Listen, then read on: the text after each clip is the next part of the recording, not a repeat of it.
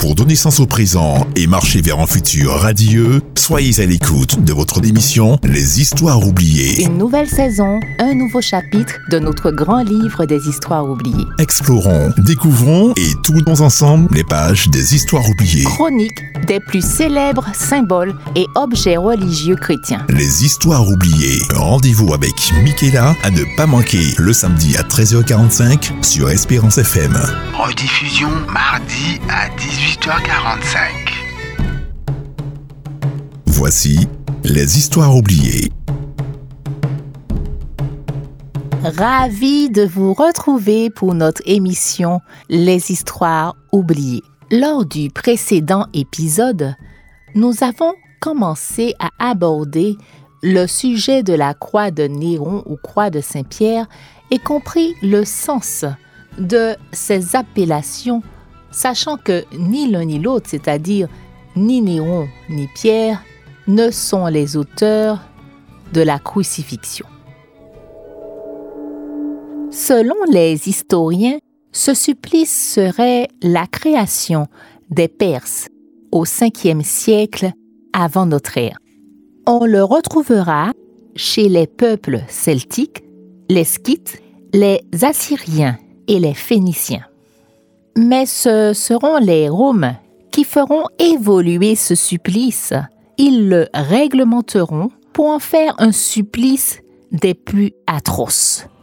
On pense que la croix de Néron porte ce nom parce que ce modèle aurait été conçu par l'empereur pour la crucifixion de Pierre. Ce dernier, rappelons-nous, ne souhaitait pas être crucifié comme son Maître et Seigneur Jésus. Il demanda à être crucifié la tête vers le bas. Le modèle de la croix, les bras baissés, aurait été appelé par Néron le signe du chrétien brisé. Voilà pourquoi il est pour un catholique un symbole de l'humilité, en référence à la demande de Pierre. La croix de Saint-Pierre ou Néron est célèbre encore jusqu'à nos jours. Elle s'est introduite dans l'iconographie de sociétés secrètes et le satanisme comme représentation des bras brisés et tombés du Christ. Elle est également le symbole de certains groupes anarchiques. Cette croix a une très grande place dans le milieu du divertissement et de la mode et est devenue un symbole de paix et d'amour.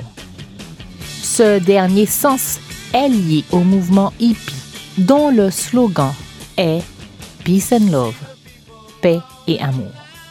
Si le mouvement hippie a vulgarisé ce symbole et image de croix renversée et brisée dans un cercle que nous connaissons et voyons un peu partout aujourd'hui, ce mouvement n'en est pas l'auteur. En effet, le mouvement hippie naîtra à la suite d'un ouvrage écrit par Jack Kerouac. C'est en 1957 que cet auteur américain écrira un livre dont le titre est On the Road, sur la route.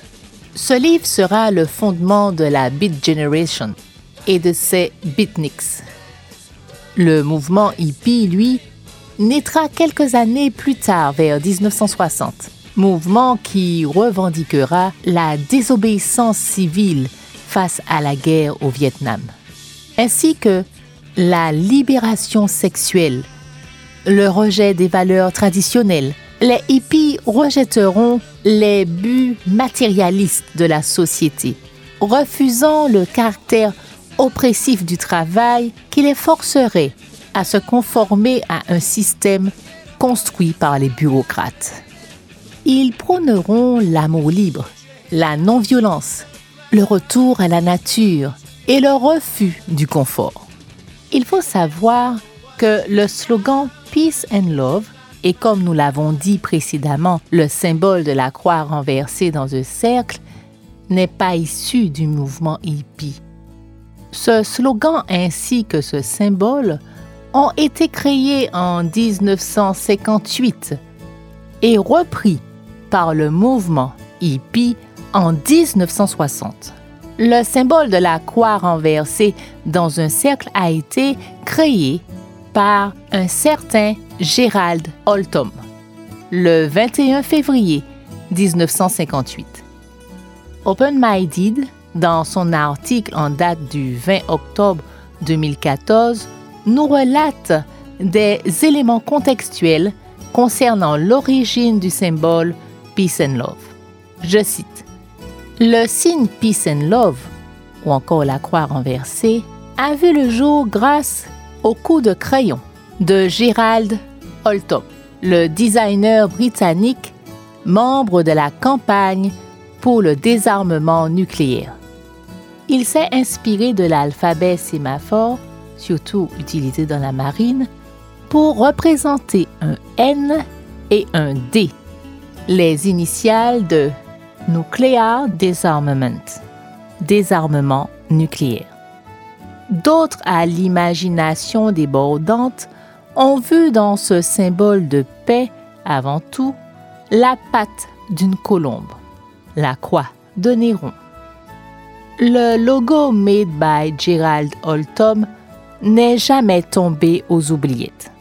Quelques années après sa première apparition dans les rues d'Angleterre, il est devenu le symbole de paix que tout le monde connaît, du pacifisme et de la non-violence, prônant l'amour et pas la guerre, que les hippies se sont évertués à diffuser dans le monde entier, de Paris en mai 68 à Woodstock, en passant par le Vietnam, où les contestataires œuvrait pacifiquement contre sa guerre.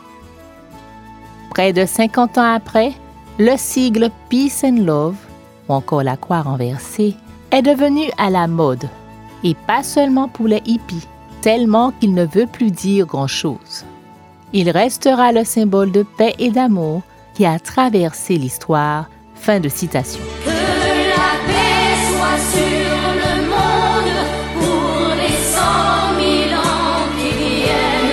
Il faut savoir qu'à la même époque, le mouvement New Age s'est également approprié le symbole de la croix renversée brisée, afin de représenter sa philosophie d'équilibre et d'harmonie.